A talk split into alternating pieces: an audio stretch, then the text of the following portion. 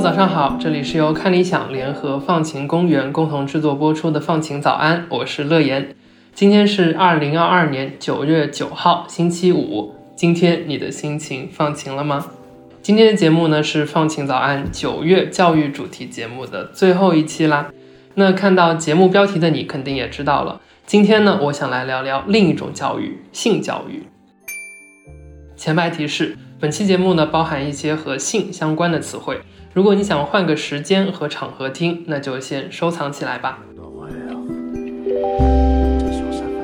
说到性教育呢，我总会觉得这是一个有点模糊的概念。在从小到大的印象当中，我好像并不记得自己接受过系统性的性教育，只记得两个细节，一个是初中生物课本上关于第二性征的知识，但当时呢，好像和我的大多数朋友一样，我们的生物老师都很有默契的略过了这一段内容。另一次呢，是在小时候和爸爸妈妈在电视上看到一部电视剧，当时的主角呢正在一所大学里做讲座，他用一根香蕉来示范如何正确的使用避孕套。那爸爸在看到了之后呢，马上就要拿起遥控器换台，但妈妈就说别呀，让他看看也好的。那现在回想起来呢，这部我忘记了名字，在一零年左右的电视剧，算是走在时代的前沿了。而我的妈妈呢，也算是有那么一点点的意识。但生物课本和电视剧，这是我记忆中仅存的能被姑且称之为和性教育搭得上边的部分。那再往后呢，我可能就和大多数人一样，通过互联网接触到了更多有关性的内容，但那当中呢，也很难看到教育的影子。如果让你来回想一下，你接受过的性教育是怎样的，你会给出什么样的答案呢？不过话说回来，到底什么才是性教育？是和身体、性欲、性爱有关的教育吗？就是联合国全面性教育指导纲要所指的那个全面性教育，主要的一个概念是说，不只是知识的传输，就是生理知识的传输，它是一个知识、价值、态度和技能的一个综合的东西。这是海蒂，她是梅辣的主编，草莓的莓，辣椒的辣。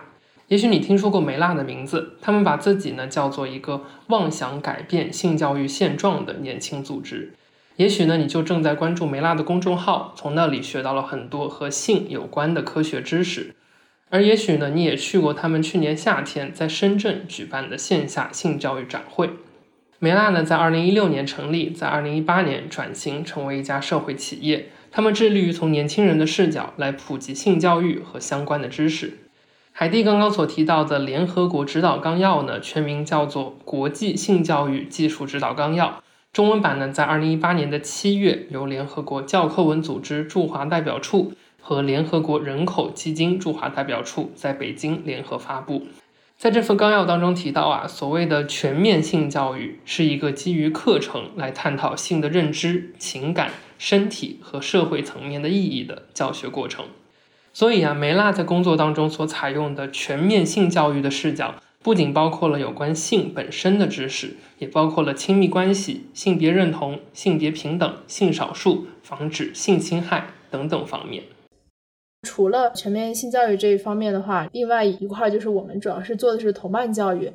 和同伴教育相对的是传统的师长教育，以前辈和师长的方式来传授知识。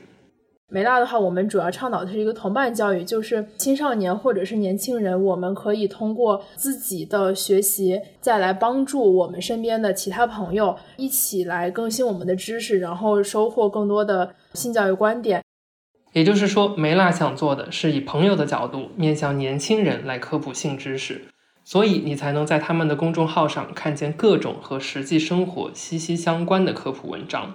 比如说，面向生理性别女性读者的手把手棉条使用教学，我感受不到高潮了，是自慰的错吗？面向生理性别男性读者的季节性勃起障碍，男人到底多长才算长？或者是面向所有人的，我不敢让家长发现春梦后潮湿的床单，等等等等。海蒂说啊，也是在进入梅辣之后，他才发现性不仅仅是性问题本身，而是和一个人的一生都息息相关的议题。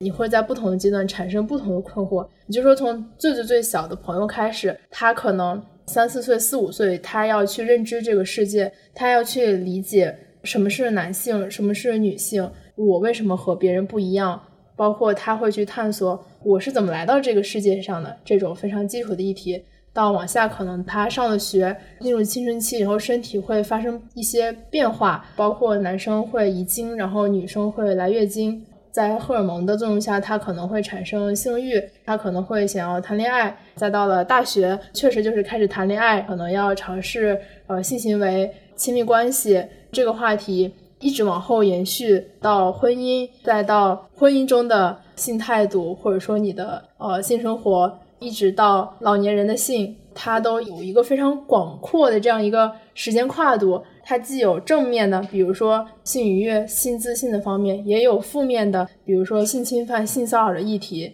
就是如果我们具体的生活问题这样去罗列的话，它其实是会转化为很多你生活中会面临的具象的问题。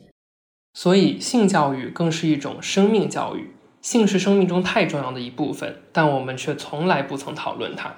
性在我们的社会里好像成了禁忌，所以性教育更是一种生命教育。性是生命中太重要的一部分，但我们却从来不曾讨论它。性在我们的社会里呢，好像成了禁忌。这不仅限制了我们对身体愉悦的探索，更重要的是，对孩子们来说，成长中的某些环节是缺失的。梅拉的公众号后台呢，收到过不少读者关于自慰的留言。大多数人都说呢，他们是无意之间发现自己一个人也可以带来性愉悦。就是在小时候，可能就无意探索发现了这件事情，觉得他啊好有意思，然后好舒服，然后又觉得自己是不是干了一件不好的事情。这个时候他没有办法。非常自然而然的，比如说我去询问一下我的父母这是怎么回事，或者说我跟我的朋友交流一下他有没有这种情况，可能是没有的，这个环节是缺失的，他就转而网络上进行一些搜索，但是网络上的信息又是非常的良莠不齐，然后他可能非但没有解决他的疑惑，反而把他引入了更大的误区，没有正规普通的渠道来解答青春期孩子们性方面的困惑，这样的问题说大不大，说小不小。它可能只是一个青春期的困扰，但也可能影响一个人成年后的性观念，带来不必要的性羞耻。而梅拉想做的，其实就是我们希望在尽早，就比如说青少年，在你还在懵懂探索的阶段，我们向你种下的这颗种子，它是一个健康科学的。可能你青少年的时候，比如你还不知道性行为是怎么回事，或者说你还没有来月经，但是我们提前告诉你。这是怎么回事？然后我们应该以什么样的态度去面对这些事情？等到你后面再遇到这个问题，知道去怎么应对。在二零一七年的时候，梅辣的公众号就发表了一篇名叫《青少年自慰须知》的文章。这当中说啊，自慰是一种正常的生理现象，并且在同时呢，他还回应了几个常见的对自慰行为的污名化问题。这是梅拉创立早期的一篇文章。到了现在呢，你还能在梅拉的公众号当中找到更多的生理知识科普，为家长设立的性教育课程，关于亲密关系和性别问题的讨论，或者是在性行为中更好愉悦自己和对方的技巧。但毕竟性回归到个体是比较私密和个人的选择。梅拉在回复这些诸如“我这样做对吗？我是不是不正常的问题”的时候，往往呢不会给出一个笃定的答案。因为性不是非黑即白、非对即错的。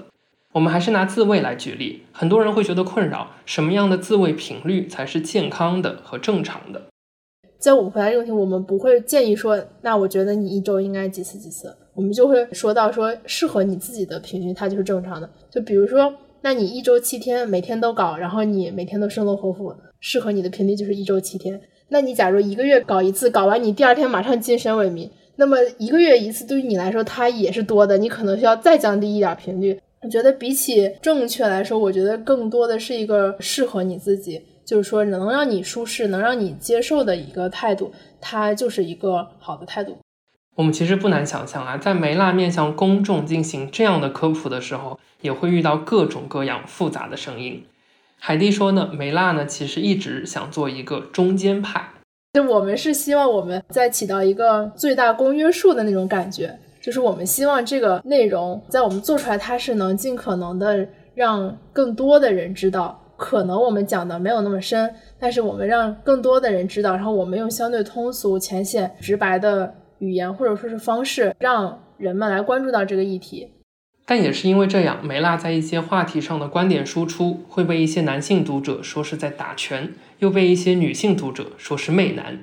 而从更广阔的角度来看，在这样一个谈性色变的大环境里，还是有不少人都觉得不要没事儿就来聊和性有关的话题，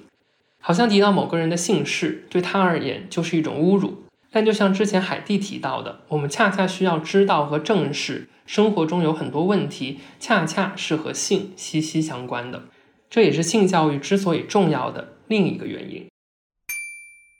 所以我觉得是，呃，我们建立在一个共识基础上。比如说，我知道性这件事情不是一件坏事儿，在这件基础上，我做出保守的选择和我做出更积极的选择，那么它是一样的，它是平等的。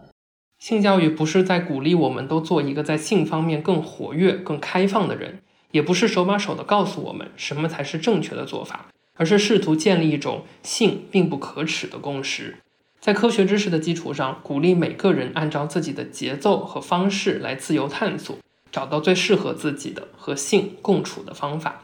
这也是梅拉的那句口号“科学谈性，自由去爱”背后的含义。我们大胆的谈论它，掌握了知识。就掌握了自由选择的权利。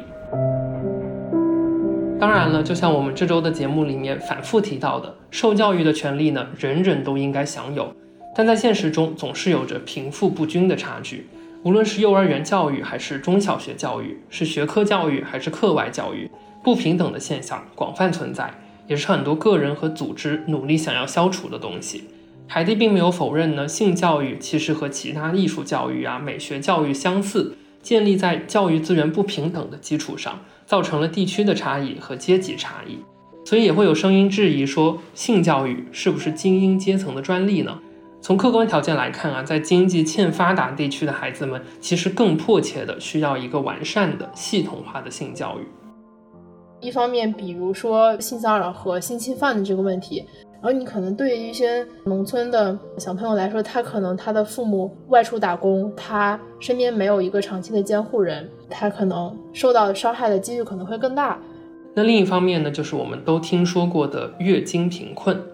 可能对于一个城市小孩来说，一包卫生巾就是十几二十块钱，他可以非常便利的在他的生活的超市、便利店去购买到这个东西。但是可能对于一些乡村的小朋友来说，首先这是一笔很高昂的钱。就我自己之前也去到过一些乡村地区，可能甚至那个地方的商店真的不卖这个东西。他确实碍于经济的问题，他可能没钱买，或者说他啊买不到，所以他可能就需要用叠很厚的卫生纸来代替这个卫生巾。然后那么叠很厚的卫生纸可能会造成卫生上的清洁不当啊之类的问题。但乡村地区的性教育也有一些好消息，好在是有非常多的公益机构，其实也关注到了这个现状。比如现在是九九公益日了嘛，也有非常多的机构在进行这种就是欠发达地区的，专门就是去支援，就是乡村地区或者是边远城市地区，专门为这些地区的小朋友进行这种性教育的知识。比如到贵州山区做志愿性教育的组织含羞草，培养乡村性教育教师的你我伙伴。为欠发达地区捐赠卫生巾和提供性教育课程的与他同行，致力于农村女孩青春期教育的有灵且美，这些公益组织或是社会企业呢，他们都在以自己的方式行动，想要改变他们各自所关注的问题的现状。海蒂向我们介绍说呢，即使你听上去有很多人都在付出行动了，但这还远远不够。在这些行动者当中呢，有一些是像你我伙伴这样关注青少年性教育议题的公益组织。有一些呢，像梅辣这样注册成立的社会企业，还有一些呢，就是高校当中关注相关话题的老师和学者，比如说刘文丽教授。他是否能被称之为我们已经有了一个性教育的行业？我对此表示怀疑。当我们提及一个行业的话，它可能是有资本、有不同类型的组织，然后可能有头部的、终端的、尾端的。其实细数真正的是。性教育从业者，就是说我们在全职进行性教育这个人，他就还是很少。二零二零年的十月十七号，性教育这个词汇正式出现在了我国的新版未成年人保护法当中，取代了原先青春期教育、防性侵教育等比较模糊的词汇。去年的九月二十七号呢，国务院印发的《中国儿童发展纲要（二零二一到二零三零年）》当中，也明确的提到了适龄儿童普遍接受性教育，将性教育纳入基础教育体系和质量监测体系。但在实际的执行当中呢，从纲要当中笼统的语句，真的一层一层落实下来到每一所学校，这还是一个很漫长的过程。但是不停的有。学生在长大，不停的有孩子在出生，那么他们就一定会有一批青少年在面对这个问题。所以呀，就有了梅辣，有了你我伙伴，有了含羞草，有了这些想要通过自己一点一滴的努力改变国内性教育状况的组织和人们。我觉得现在的现状就是自上而下的还比较缓慢，但是由于一些问题的紧迫，或者说大家观念的一个觉醒吧，可能十年前很多人觉得这并不是一个问题。我们的语境在改变，啊，不论是家长还是呃年轻人自己，都更加关注这个议题，也更加愿意谈论这个议题。自上而下的没有，那么我们可能就是一些自下而上的自媒体也好，或者说是一些学生社团也好，在做这件事情。我觉得肯定它比没有要好，包括我们家自己也是嘛。像刚才说提到好多次，刘文丽老师，他也不停在推动政策的修订也好，然后教材的编撰也好。肯定也是非常有意义的。在前几年啊，北京师范大学的刘文丽教授团队曾经出版过《珍爱生命：小学生性健康教育读本》，但在当时呢，被质疑尺度过大，会带来不好的影响。这册书呢，最终被下架，没有能在各个小学当中顺利的推广开来。自下而上这种个体的推动，能够唤起上面或者说是政策制定者的一些重视吧。那今天的节目呢，到这里就要结束了。最后呢，我问海蒂：如果我作为一个个体，想要做点什么来推动性教育的进程，我应该怎么办呢？他说：当我们在提性教育的时候，它并不意味着，比如说我要给全班同学上一堂课，或者说我要成立一个组织，比如说建议公众号，每天输出多少文章才能被称为性教育。我觉得。当你的朋友，比如说我高中住宿舍，我的舍友他就确实不知道尿道、阴道和肛门它各自是干什么的，然后经血是从哪流出来，他不知道。然后我解答了他的这个问题，我觉得这也是一种性教育，我觉得这也是我们说的同伴教育的一种形式吧。我觉得可以尝试着从这些微小的地方，无论是更新自己的观念，还是回答朋友的疑惑，或者说你回答不了朋友的疑惑，但是。你们可以一起去探索这个问题，我觉得这都是性教育的一种形式。所以，自我学习、大胆谈性就已经足够成为这个问题的答案了。那希望今天的节目呢，能稍稍起到一点点性脱敏的作用，让你觉得性不一定就是羞于启齿的东西，我们也能一起科学的、大大方方的来聊。那这就是今天和这周放晴早安的全部内容了。希望你能喜欢这五期开学特别节目。那不知道他们有没有让你对教育这件事情产生新的思考呢？如果你甚至被他们激励，想要自己也做些什么的话，那就再好不过了。那明天呢，就是教师节和中秋节了。祝正在听节目的老师们节日快乐！祝正在上学的你开学愉快！也祝每一个人中秋快乐！那在假期休息过后呢，放晴早安会在下周二带着一个小惊喜。回来和你见面，那就祝你拥有放晴的一天和放晴的小长假。我是乐言，我们下次再见了。